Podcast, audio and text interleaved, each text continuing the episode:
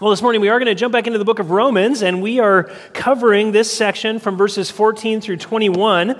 And we called this section Christian distinctives, things that make Christians distinct from other people, other people in the world, other religions. There are things about being a Christian that are different than being other things, other religions, other peoples. And so we're looking at this set of Christian distinctives. And uh, we have come to verse 16 of this chapter, Romans chapter 12, verse 16. And so look there with me and look what Paul says. He says, Be of the same mind toward one another. Do not be haughty in mind, but associate with the lowly. Do not be wise in your own estimation. And we looked last week about how these four statements sort of summarize the social life of Christians. And what is it that Christians ought to be? Well, these four statements, they summarize the way that Christians should function toward one another. And you remember, not last week, two weeks ago, because Gus preached last week, but you, might, you may or may not remember, but we saw the first three last time in verse 16. The first one is equality, that we are to treat everyone as equals. Every single person who is a true believer is the same. There's no hierarchy in the Christian church. There's not some that are better and some that are worse. There's no higher and lower. We are all equals in Christ. There's no cliquishness. Second, we're to be conscientiously aware of our own weaknesses and failings. None of us has it all together, do we? Uh, the, the church is not a cruise ship, the church is a hospital. We are all broken people, and all of us need help. And we ought to be conscientiously aware of that and not to think of ourselves as better than others. And third, we are to be mature enough to look out for others, to actively seek those who are on the outside, who may be on the fringe, who may seem like they're alone, and to seek them out and to pursue them, knowing that it doesn't matter what people think of me, but that those people need the body of Christ. And so our maturity should push us to bring people closer to Christ instead of sort of hiving off in our own groups. So, those are the first three. And this morning we come to the last one in verse 16, which is a simple phrase do not be wise in your own estimation. Now, again, as I said, these are Christian distinctives, and they're the things that make us different from the world. And for that reason, these go against our fleshly instincts. They go against what we naturally would want to do in our flesh. And so, uh, for that reason, they're really difficult to do. And this one is particularly that way. Do not be wise in our own estimation. What I want to do is look this morning at what that means. What does it mean to be wise in our own estimation? And then I want to look for marks of this sin pattern in us, and then we're going to talk about how to kill that kind of pride. And so look with me at point one comparisons and trauma. Comparisons and trauma. Now, being wise in our own estimation is an interesting idea. The Bible talks a lot about this, actually, and it's never complimentary. The Bible never says good things about people who are wise in their own thinking. In fact, look back in Proverbs chapter 26 with me. Proverbs chapter 26.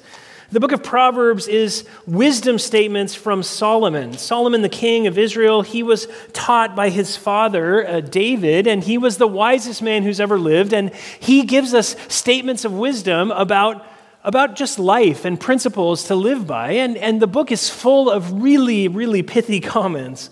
But all the way through the book, there's one person that you don't want to be, and that person is the fool.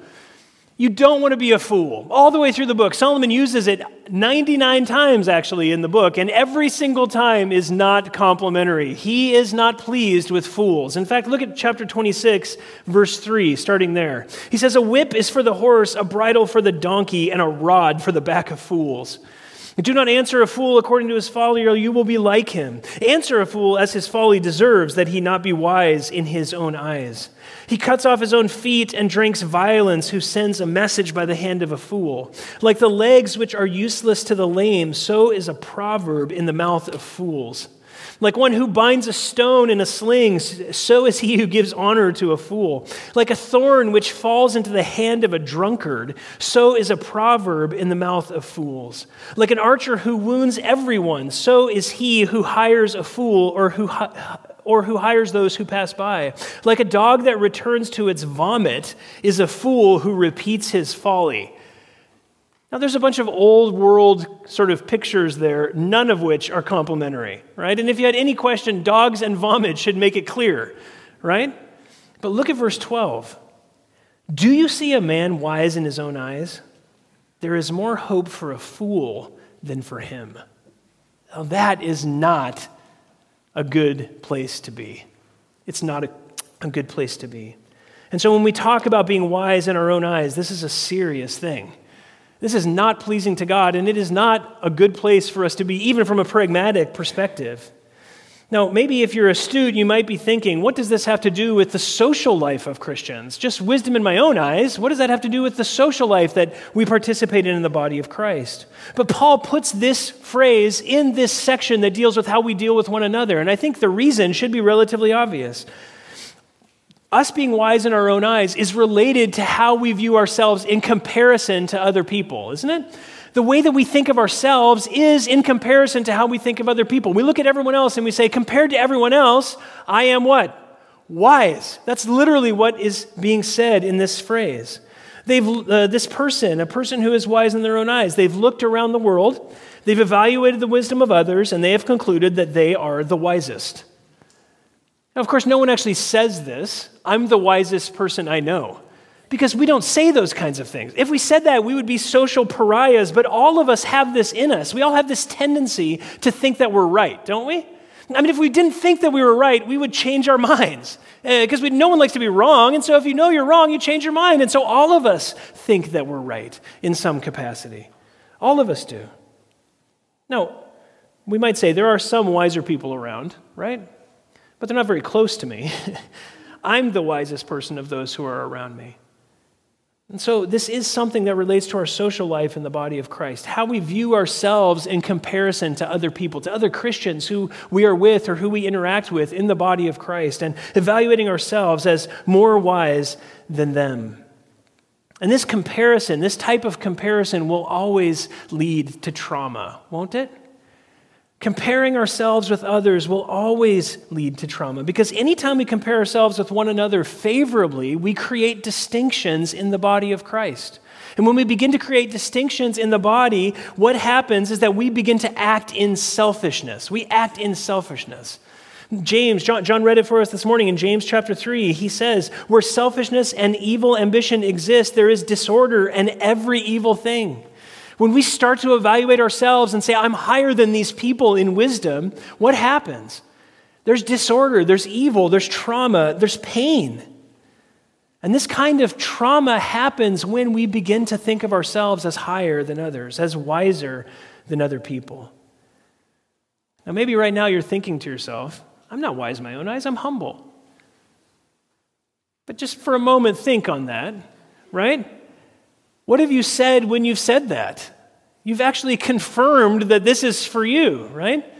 In fact, any statement besides, you know, this might be true of me is probably a dangerous sentence. And so, what we're going to do is look at some of the ways that the Bible defines being wise in our own eyes. And our goal here is to see this.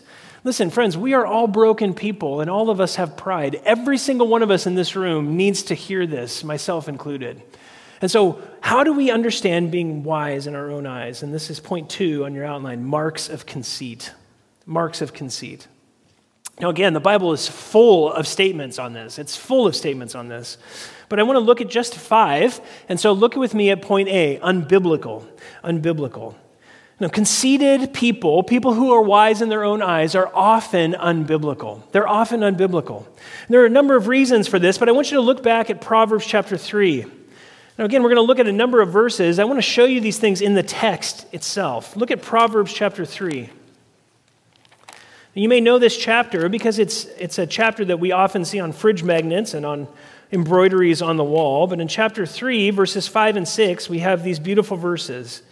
Solomon says, Trust in the Lord with all your heart and do not lean on your own understanding. In all your ways, acknowledge him, and he will make your paths straight. And then he says this Do not be wise in your own eyes. Do not be wise in your own eyes. what is Solomon saying? He's saying that rather than trusting ourselves, rather than trusting our own wisdom, rather than leaning our, on our own understanding of the world, what ought we to lean upon? We ought to lean upon God and His ways and His understanding. And if we listen to and heed what God says, we will be wise. And if we think that we are wise and we turn away from what He says, we will be unwise. In other words, Don't be wise in your own eyes, but heed what the Bible says. In verse 7, it says, Do not be wise in your own eyes. Fear the Lord and turn away from evil. We'll come back to that again, but the fear of the Lord is the beginning of what? Wisdom. And so we must fear God if we're to be wise. And the way to fear God is to heed what the Bible says. It's to heed what the Bible says. When we're wise in our own eyes, we turn away from God's wisdom in the Word and we begin to trust ourselves more than Him. And when we do this, we refuse to submit to Him. So let me just ask you are there areas in your life where, you, where the Lord has clearly given you direction in the Word, but you are unwilling to submit to it? You do, don't submit to the Bible. You hear it and you refuse to submit to it. Are there areas where the Bible speaks, but you close your ears? And if there are, then most likely, most likely you are wise in your own eyes. Look at, let's look at the second one, point B, opinionated. Opinionated. Now, we want to be careful. It's not wrong to have opinions, especially when they're based on God's word. That's not a bad thing, that's a good thing. But being dogmatically opinionated about areas that the Bible does not speak is a dangerous place to be. Notice what Solomon says in Proverbs 26 16. Turn there with me. Proverbs 26 16. Solomon says this He says, The sluggard is wiser in his own eyes than seven men who can give a discreet answer. now, what's he saying there? What's a sluggard? A sluggard is a lazy person, a person who doesn't actually think about things or study things. He just sort of throws ideas out, right? Throwing them out like pearls of wisdom, but he isn't willing to hear the wisdom of actually wise people. What's, what's happening? This type of person won't pause and close his mouth and take two minutes to think through what he's saying. He just shares his opinions. And he thinks somehow that those opinions are more valuable than the opinions of seven wise men who can give a careful answer. This type of person digs in his heels and argues, even with those who are wise. He pushes back in opinionated fury because he believes that he is right. And it's not a person who is right, it's a person who's a sluggard. It's a person who hasn't actually thought to the bottom of all these things, who hasn't studied faithfully the Word of God. It's a person who just has opinions. And so let me ask you this Do you have strong opinions about matters that are not mentioned in the Bible? Do you have strong opinions about issues that are not biblical? And are you happy to share them with anyone, anyone who's around you at any given moment? Or have you heard, learned to hold your tongue and listen to those who are wiser? My mom used to tell us a poem A wise old owl sat in an oak. The more he saw, the less he spoke. The less he spoke, the more he heard. Why can't we all be like that old bird? That's the truth, right? That's the truth. And so people who are wise in their own eyes are unbiblical and they're opinionated. There's more. Look at point C. They are obstinate. They are obstinate. Turn over to James 3 again. James chapter 3.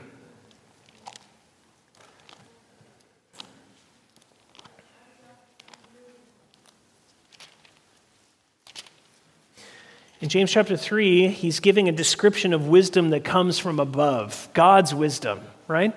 And God's wisdom is not our wisdom. It's not the wisdom that we have in our own eyes. It's from Him, it's coming down from above. And He describes that wisdom. And in verse 17, He says this But the wisdom from above is first pure. What is that? It's innocent, it's clean. Heavenly wisdom is innocent and clean, it's righteous in that sense. And then he says it's pure, then it's peaceable. The, the wisdom that comes from above desires to produce peace between people. It doesn't desire to produce separation and war, it desires to produce unity and peace. And then, third, notice what he says it is gentle. God's wisdom is pure, peaceable, gentle, it's kind, it's soft, it's tender. God's wisdom is like that. But the fourth one should stick us here. The word is reasonable. It's reasonable. That word in Greek is a compound word. It comes from two words that mean easy and persuade. The wisdom that's from above is easily persuaded. It's easy, it's willing to yield, it's open to hearing. There's a willingness to be instructed, it's teachable. It's teachable. A person who is not like this is obstinate. They're unteachable. They don't listen to their teachers. They refuse to hear from anybody else because they already have all the answers. They don't need anyone to teach them. They're there already. Another word that's a synonym is stubborn. a person who digs in their heels, who says, No, uh, this is my opinion. I refuse to let go of it. But I like the word obstinate because it means that it's a person who's just impossible to appeal to. They can't be appealed to. This is what James is describing here. A person who is easily persuaded is walking in God's wisdom. They're open to hearing from other people. They're willing to listen because they know they don't have all the answers, and they're open to hearing answers from others on the outside. But a person who's wise in their own eyes is implacable. They're stubborn. They, they refuse to turn from their opinions. They won't be convinced. So let me ask you this Are you easy to appeal to? Are you easy to appeal to? When someone comes to you and maybe disagrees with you, are you open to hearing what they're saying and willing to consider it? It doesn't mean you change your opinion, but you're at least willing to hear it and to consider it. Or in the conversation, do you use the time that they're talking to formulate your next answer? So that you aren't even listening to what they're saying, you're just constructing the next argument that will be best heard in the conversation. Are you easy to persuade? And so, People that are wise in their own eyes, they're unbiblical. They're also obstinate. And the fourth one here in point D is that they are self willed. Self willed. This term is closely related to being obstinate. In fact, it's used in one of the elder qualifications in Titus chapter 1, verse 7, being self willed. An elder cannot be self willed, in fact. But obstinance deals with the inner person, and self will deals with the decision making that happens on the outside not, not just the internal, but the external. This type of person is a person who's wise in their own eyes and they just act based on their own opinions. They, they, they act without even thinking often. They don't seek wisdom from other people, they just do. They just do whatever it is that comes in front of them. Peter talks about people here, he uses the same word in 2 Peter 2:10 for people who revile angels. They revile angels. They don't know what they're doing. They just revile angels. They're daring and self willed, Peter says, and they don't tremble when they ought to tremble. A person who's wise in their own eyes is like this. They just act. There's no reason for why they do it, and they don't seek counsel from anybody else. They just do things, and that's okay with them because they've obviously thought to the very bottom of everything. They don't need anybody else's opinions. Turn to Proverbs chapter 12 with me. Proverbs chapter 12 and verse 15, Solomon describes this man.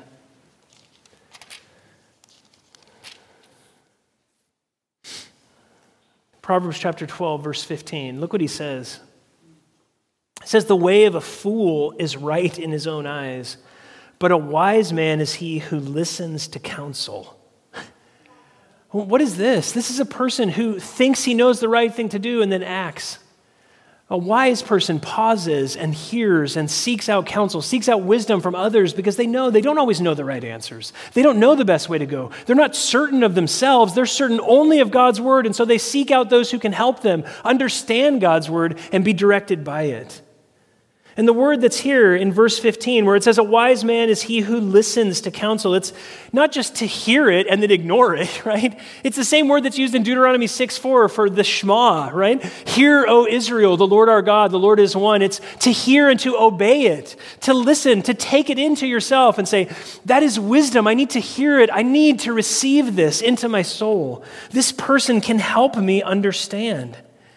A person who is wise in his own eyes refuses all of that. They don't want to hear anybody else's opinion. And when someone comes, they refuse it and they just rush out to act. But a person who is humble seeks out and listens to the counsel of others. He doesn't cut people off in conversations. He pauses after someone else speaks in order to consider what's been said. They're slow and patient to give advice. And if someone gives him advice, he will heed it it doesn't mean that he'll always take the advice, but he will consider it, knowing that he does not know everything. And so, a humble person desires to heed wisdom from others, but a person who is wise in their own eyes needs no wisdom from others. So that's the fourth. And the fifth here in point E is unrighteous. Flip over in Proverbs to chapter 16, verse 2.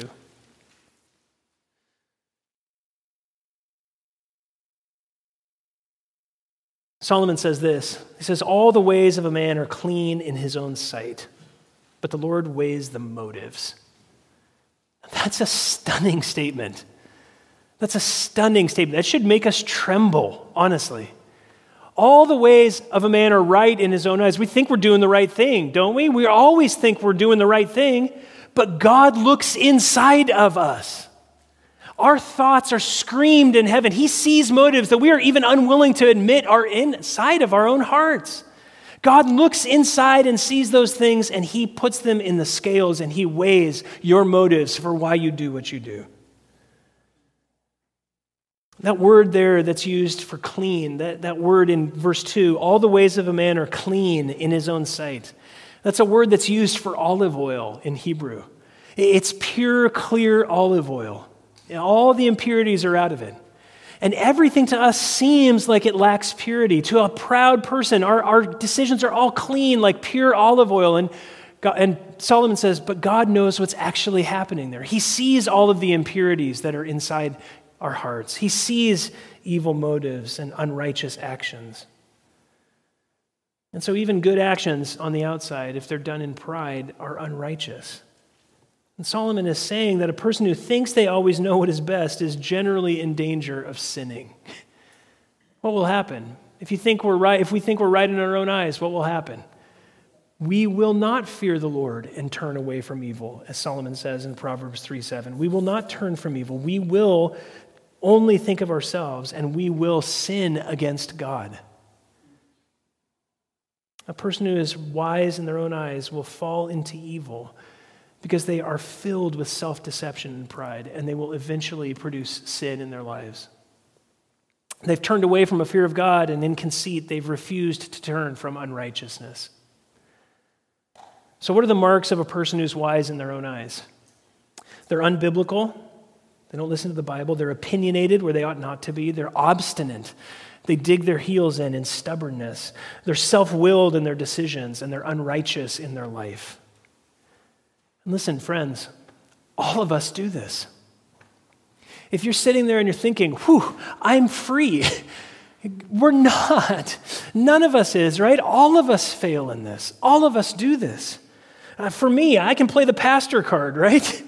I, am a pastor after all. I'm an elder here at FBC. Certainly I'm right. That's so dangerous, isn't it? Any thinking that isn't biblical is wrong.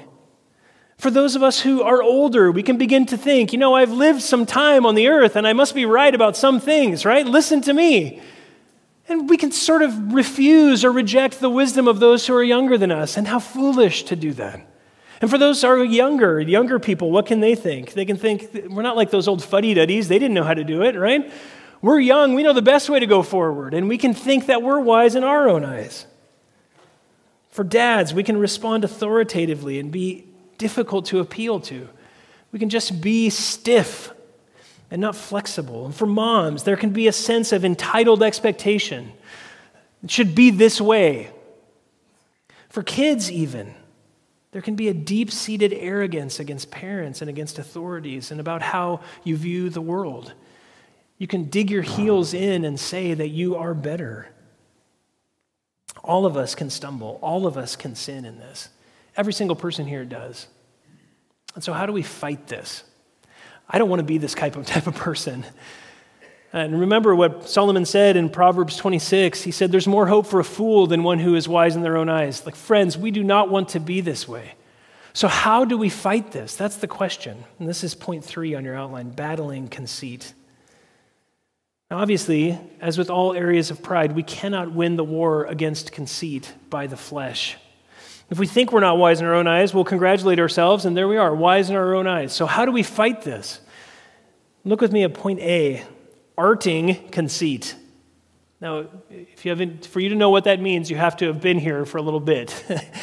But ART, A R T T, is an acronym for how to fight sin. And, and we talked a few weeks back about how the Bible teaches us how to fight sin and that there's four steps to that. What I want to do is take this issue of pride, of, of self righteous conceit, and I want to push it through that grid of battling this sin. And there's four pieces to it. The first is to admit, the second is to remember, the third is to turn, and the fourth is to thank.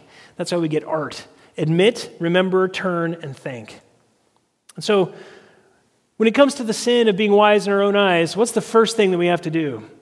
First thing that we have to do in point one here is admit that we're tempted. Admit that we're tempted. We have to admit that we have an issue in this. We have a tendency to think of ourselves as wise, and we have a tendency to be unwilling to heed the counsel of other people. This is in all of us. We have this tendency in us.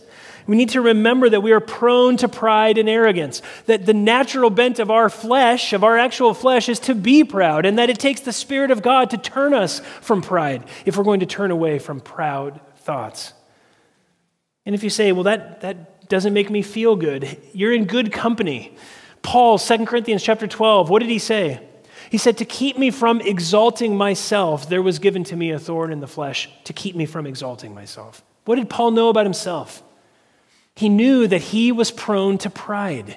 He knew that he was in danger at all times of thinking proud thoughts, of thinking that he was right and not being willing to listen to the counsel and wisdom of other people. He knew that it would be easy for him to use the apostle card and say, I've been to heaven. Have you been to heaven? Why are you questioning my decisions then? Paul knew that that was a potential in his heart, and so he said, To keep me from acting that way, God humbled me. We need to admit that we are tempted to this. Now, obviously, God is growing all of us, and we're moving toward humility as we walk with Him. And it's not wrong to acknowledge God's grace and how He's grown each of us. I think all of us are growing, we're moving toward that. But we need to be cautious, don't we? As long as we are in our earthly bodies, we need to be cautious people about sin. Why? There's an old Scottish pastor named Robert Murray M'Cheyne. You probably have heard his name because he created a read through the Bible in a year plan, and we, it's on our Bible Monday emails that we send out. Robert Murray M'Cheyne, he once said this.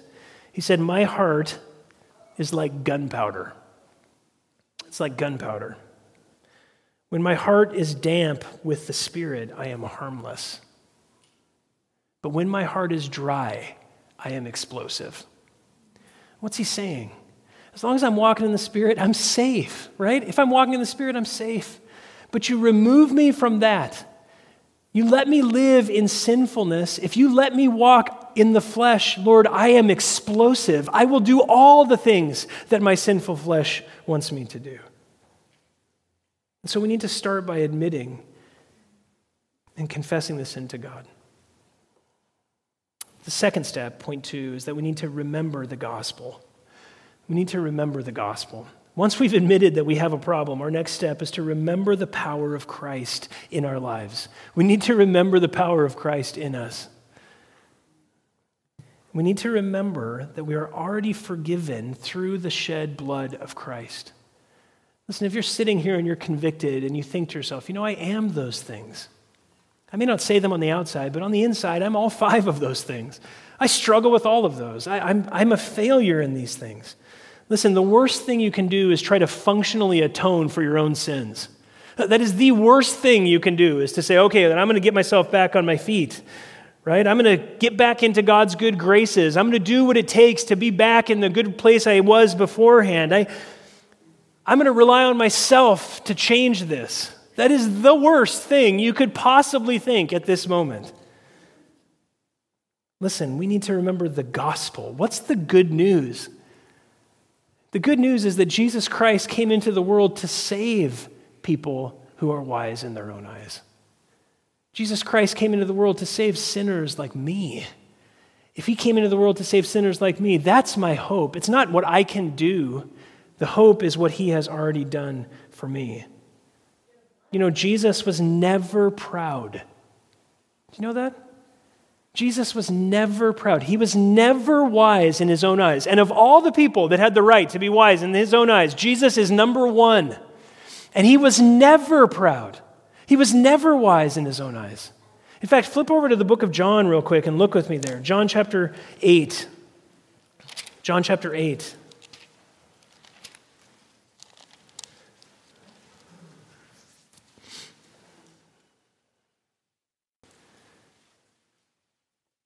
Look at verse 28 with me.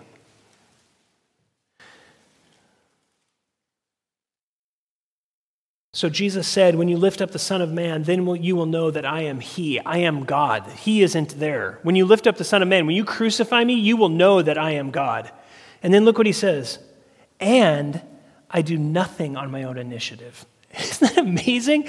He's God. He does nothing on his own initiative. And then he says this He says, I speak these things as the Father taught me. He never was wise in his own eyes. He always spoke God's wisdom to everyone. That's what he was always doing is speaking what the Father taught him. Look over in chapter 12. He says the same thing. Chapter 12. Look at verse 49. Actually, start in verse 48, 47.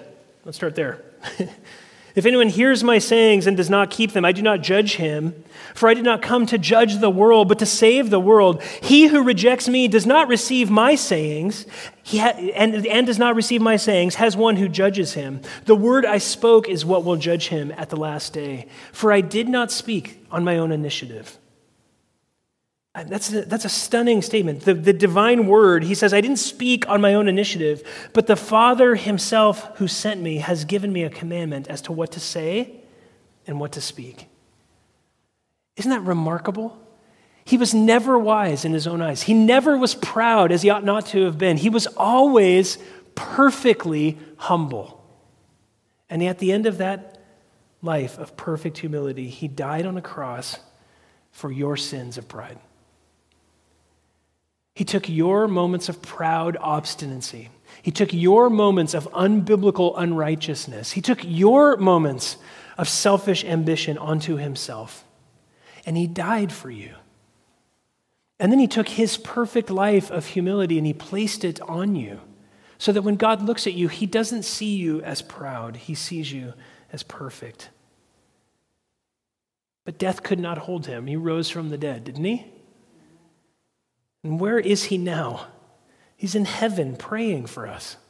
And listen to this He dwells inside of you, He is in you. You have the power to fight this sin of pride because Christ lives in you. The one who never sinned is inside of you, empowering you to turn from that sin and to reject pride. You have the power to obey these commands.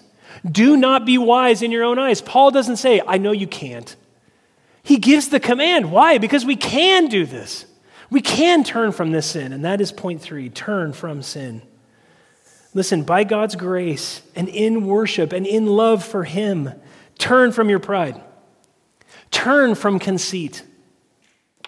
Peter says, 1 Peter 5 5, humble yourself under the mighty hand of God. If you couldn't humble yourself, he wouldn't have said that. How do we humble ourselves? Not by doing it in our own flesh, but by reminding ourselves of the death of Jesus for us so that we are humbled by him. Refuse to think of yourself as wise. And listen, if you catch yourself thinking proud thoughts, what should you do? Repent. Repent to him. Tell him, Lord, please forgive me. I'm sinned against you. I'm not wise, and I need your wisdom. Direct me in what is right. I want to give you three, hopefully, helpful things to do here. Three ways to help you turn from this sin. The first one is to seek out evaluation. Now, this, this you have to be prepared for. Go to people who love you, people who have authority over you, and ask them Do you think I'm wise in my own eyes? And then, like, flex, because it's going to hurt. be ready, because what will they say? Probably yes. Because all of us struggle with this and be willing to hear them. They love you, right? Go to your spouse, go to your kids, go to your leaders and ask them. Ask them to see this, to help you. Seek out this evaluation. Why? Because unless we know it, we won't turn from it. We have to see the sin before we turn from the sin. And so seek out evaluation. Second, seek accountability and prayer. Confess your sin to others, particularly, I think, people in your care group. Ask them to help you. Ask them to hold you accountable. Ask them to help you to guard your heart and to turn from this sin by the power of God. Ask them to pray for your soul because you know that you are proud. Seek out accountability and prayer. And third, seek counsel. Seek counsel. It's interesting. One of the quickest ways to avoid being right in your own eyes is to seek counsel from other people. Go to them and ask for advice. Just seek out, from, seek out counsel to, from those who are wise who are around you. Pro, Proverbs 11:14, Solomon said, "Where there's no guidance, a people falls, but in abundance of counselors there is safety." There is safety. Solomon tells us that seeking out counsel is seeking wisdom. In other words, what? You're turning from your sin of pride because you're looking for someone who can help you to understand. So we need to turn from our sin. So we need to admit that we have a problem. We need to remember the death of Christ in our place. And we need to turn from our sin by his power through worship. And fourth, thank God. thank God. Why? Why do we have to thank God? Because if there's any growth in humility in any one of us, it's not us, is it? There's not a single humble person here apart from the power of the Spirit, is there? Every one of us is proud. And so when we change, even in small ways, and we move toward humility, that is God's work in us. And therefore, it is something that He should be thanked for, and it's something that He should get all the glory for, isn't it? Ultimately, our humility is born in our hearts through His power, and therefore, it's for His glory. So when you've turned from the sin, rejoice and thank God for the work He's done in you. So we need to art this sin. Kill it. Kill the sin. Paul commands it. We can do it by the power of Christ. But we must admit that it's not in us apart from Him, and we need to rely on His power to change us. Let's pray. Father in heaven, we, Lord, we don't want to be wise in our own eyes. Lord, there's more hope for a fool than for one who is wise in their own eyes, and Lord, we do not want to be that. Lord, we don't want to be that, not only for pragmatic reasons because of the suffering that that will bring, but Lord, we don't want to be that because it doesn't honor you. Lord, when we're proud, we, we hurt your reputation, not only ours. And so, Lord, we pray that you would help us. Lord, I pray that you would help us to fear you and to turn from evil, Lord, by remembering that you are a God who offers forgiveness in the cross. Lord, to reverence you because you are holy and you sent your holy Son to die for our sins. Lord, the one who was never proud, was always humble. Lord, I pray that you would help us to admit our weakness in this area. Lord, to remember him and to fight this sin. Lord, ultimately we pray these things for the glory of your name. In Christ's name we pray. Amen.